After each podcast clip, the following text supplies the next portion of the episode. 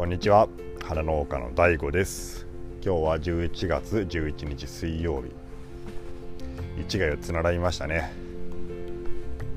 2020年11月11日。20201111なんかいいですよね。2と1しかない、うん、はい。どうでもいいことでした。で、えっと、今日の話はえー、花農家が考えた新規農家のためになる地域アピールっていうねタイトルさっき考えたんですけど、えー、これどういうことかと言いますと先日あの指導農業士と新規就農者との意見交換会っていうむちゃむちゃあの ごちゃごちゃしたね。さっきの20201111とは全く正反対のねすごい長いタイトルのなんかまあ会議みたいなのがあったんですよで僕はあの新規就農者じゃもちろんないんですけどえー、指導農業士っていうのを、まあ、やらされておりましてやらされてることが多いんですけどね。あの、まあ、この指導農業士っていうのは何かというとですね。そうですね。まあちょっと僕もねよくわかんないです。これもう3期やってて6年間やってるんですけどもうやめたいやめたいって毎回毎回言ってるけどなかなかやめさせてくれないっていうね。で今回もあ今年ね更新だったんですけどもうやめさせてくれってもうしつこく言ったんだけど、うん、なんかそこの今年の担当者の人がね僕はねものすごい仲のいい人でもうその人が、ね、もういいじゃねえかもう一期ぐらいとかって言われてもうまあじゃああなたがいる間はね、まあ、県あ県の人なんですけどその人は、うんまあ、あなたがいる担当の 間はもうやるわっていう感じで、まあ、そんなすることはないんですけど名前がなんか嫌ですよね。指導農業して偉そうでから。あまあそれはねどうでもいいんですよ。まあそういうね指導農業して新規就農者と新規就農者との意見交換会っていうのがありました。で、まあ、の行政の、ね、方も交えて話し合いました、えー、県とか市とか、まあ、あと農協とかですね、まあ、そういう人たち来て、まあ、話し合いました。でこの意見交換会ってねよく農家の間で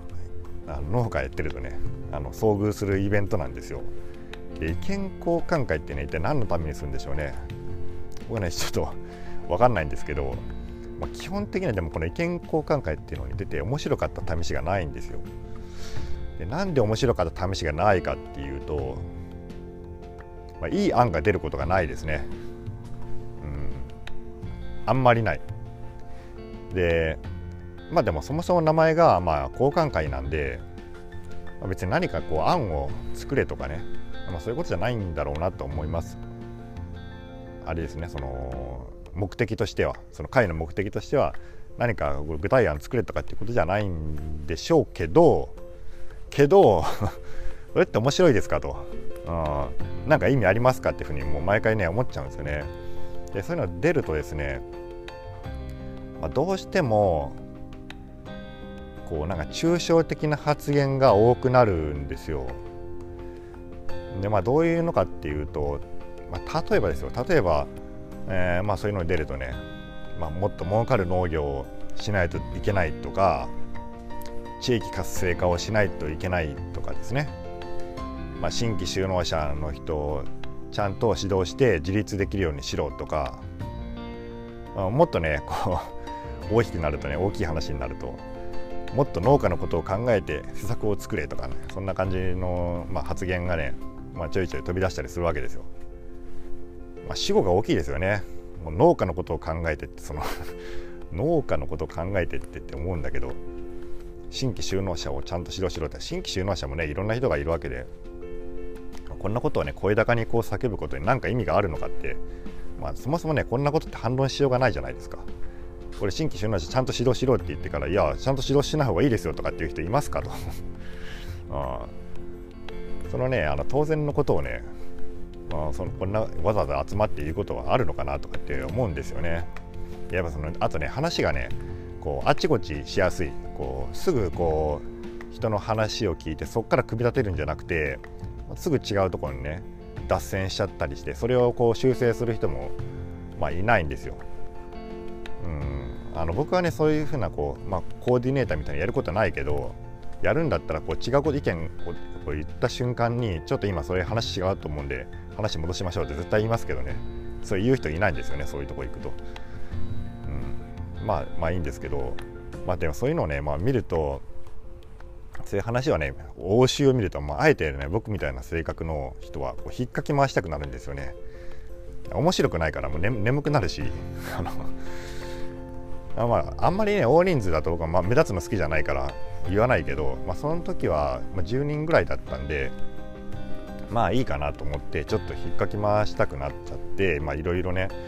えー、まあ言うわけですよね。で言うと、まあ、そういうことを言う人たちはなんだお前やみたいな感じで、あのー、すごいねあの苦虫を噛みつぶしたような表情になってこう なんかまあ睨みつけられたりはしないけどねこううんまあ、そういうこと言ってんじゃねえんだよ今みたいな感じでこう言われるんですよ。で、まあ、どういうことをこの前その回で言ったかっていうと、まあ、話の内容は、えー、地域の良さをですねこうアピールもっとしたいっていう風なまあそういう話題だったんですよ。でこういう話が、まあ、どういう経緯で言ってたのかちょっと忘れたけど、えー、そこにね、えー、新規就農者の方で福岡から大分に移住してきたその若い夫婦のねまあその女性の方ですねそのまあ、えー、夫婦で来て、まあ、女性の方の方がね、まあ、来てたんですよ。その人はねまあその若いんですけどあの初めて会ったわけじゃなくて僕は前にも一度、まあ、別の機会で、まあ、会ったことがあって少し話したんですけどすごくねあのー、まあななんていうかなもう気づかされるようなことがあってもうね結構その夫婦のことはねあのー、まあ、僕みたいなことを言うのこんなこと言うのはあれだけど、まあ、結構気に入ってるっていうかあ、まあ、いいいい人たちだなっていうふうにこう思ってたりします。でその人が、まあ、その話はまたいつかしたいと思うんですけど、あのまあ、その福岡から移住してきた人が、まあ、そういうこと多分ね発言をしたと思います。で僕は、まあ、それを聞いてて、あの地域をアピールするために、まあ、どういうふうにすればいいかなっていうふうにこう考えたんですよね。でその福岡から移住してきた人は、まあ、その僕が住んでる大分県の佐伯市っていうところがすごく気に入ったっていうふうにまああのお世辞かもしれませんけどねまあでもそういうふうにまあき、まあ、少なくとも嫌いではないらしくて、まあ、そこんないいところなのにもうちょっとこうみんなにあのアピールしたいけどそのアピールするの方法は方法というかねそのもうちょっとアピールした方がいいんじゃないかなって思うんですよねっていうのことを言ったから、まあ、こういうのどうですか？って考えて行政の人に言ったんですよ。あの地域のアピールというか、まあ、あの良さをアピールする時って自分で自分のいいところを話しても説得力がないじゃないですか。それは人間でも一緒ですよね、まあ、地域じゃなくたって。僕こういういいところがあるよっていうふうに言って言うとあのどうですか？みんなその人のこと信用できますかね？何言ってんだとそのね、うん、やっぱなりますよね。それじゃなくてその例えば、うん、第三者がですねまあ、あの人ってこういういいところがあるんだよねとかって言ってくれたら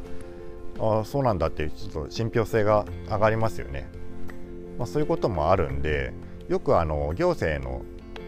うん、あれですねホームページなんかでね、あのまあ、そういうアピールをしてたりとか、まあ、SNS をまあ使って行政がねその佐伯市の公式アカウントみたいなのを使って、まあ、アピールしたりっていうのも、まあ、たまにありますけどね、まあ、佐伯市がそういうのあるかどうかはまあ別としてまあそういうのってね結構まあ あんまりこう見てる人がいないし信用してる人もそんなにいないと思うんですよ。まあ、そうじゃなくて SNS を使うんだったらその新規就農者の人にね、えー、一回まあ例えばツイッターでも、まあ、インスタでもいいでいいでしょうけどそういうの SNS で投稿すると100円もらえるよとか。行政からね。行政が100円報酬を出すとか。でそういうふうにしたらねあの両方ともいいいいことだらけじゃないですか。その新規就農者の人ってね特にその移住してきた人まあその減点にはなりますけどね。そのまあ地元のやっぱ農家が第三者かって言われるとちょっと微妙なところがあるかもしれないけどまあ少なくとも新規で移住してきた人はあのー、結構、まあ、そういう立場では第三者的に見られて見られるとは思うんですよね。で移住してきてこんないいことがあったみたいなこう前向きなツイートをすると報酬が出るみたいなね。そういうのどうですか?」っつってでそういうこと言うとねあの、まあ、他の隣にいたちょっと、えー、ねえー、農家の人たちなんかはなんか、まあ、バカなこと言って大悟がバカなこと言ってからみたいな感じの。ま言われないですけどね、まあ、そんな感じの心の声が聞こえてきたりするんですけど、まあ、その行政の人はあなんかそんなのも面白いですねみたいな感じでそのたまたま来てたその佐伯市のねあの 行政の人はなんかメモしてましたけどね、まあ、それが実現するかどうかは分かんないですけど、まあ、でもそういう話のがね僕はね面白いんで、まあそういうのにしちゃうんですよね。でこのまあ別の話なんですけどこれ別の回でえー、っとね僕がそのまあそういう地域活性化みたいな感じでね、まあ、案を出したことがなんかもう一個あったなっていうのを思い出したんですけど、えー、それはえー、っとあ収納ですよね。収納者をまあ増やしたいと。行政としてはまあ市としては増やしたわけですね。新規当たり前ですけど。で増やすためにまあ説明会とかをね、えー、結構全国でまあ開催されてたりしてそれに職員の人が行って、えー、希望者に対してなんか説明したりね佐伯市で収納しませんかみたいなことをやったりするのはまあどこの行政でもこうやってるんですけど、まあ、それもまあ、あれじゃないですか。その行政の人がねこうやって佐伯市のいいところみたいなアピールするのはまあ当然だし、まあ、来る人も当然ねバカじゃないんであのまあまあそれはね悪いこと言うわけないですよね。その行政の人がね自分のことを。まあそういう目で見てるわけです。でまあ、まあ、それはでもまあしょうがないことなんですけど例えばね、えーまあ、新規収納希望者ではなくて新規収納希望する前の段階の人ってものすごいパイが大きいと思うんですよね。でもう希望してる人っていうのはもうそのね やるってま半分ぐらい決めてる人ですからそうじゃなくてまあどうなんだろう農業ってとかって思ってる人ですね。で、まあ、ちょっと調べてるググって調べてるぐらいの人若い人たち、まあ、そういう人たちを対象にえっとね新規収納で移住してきた人をとですねビデオ通話なり、まあ、音声だけでもいいとは思うんだけどそれまあ対談ができるようなサービスをその行政がやったらどうかっていうことを言ったんですよ。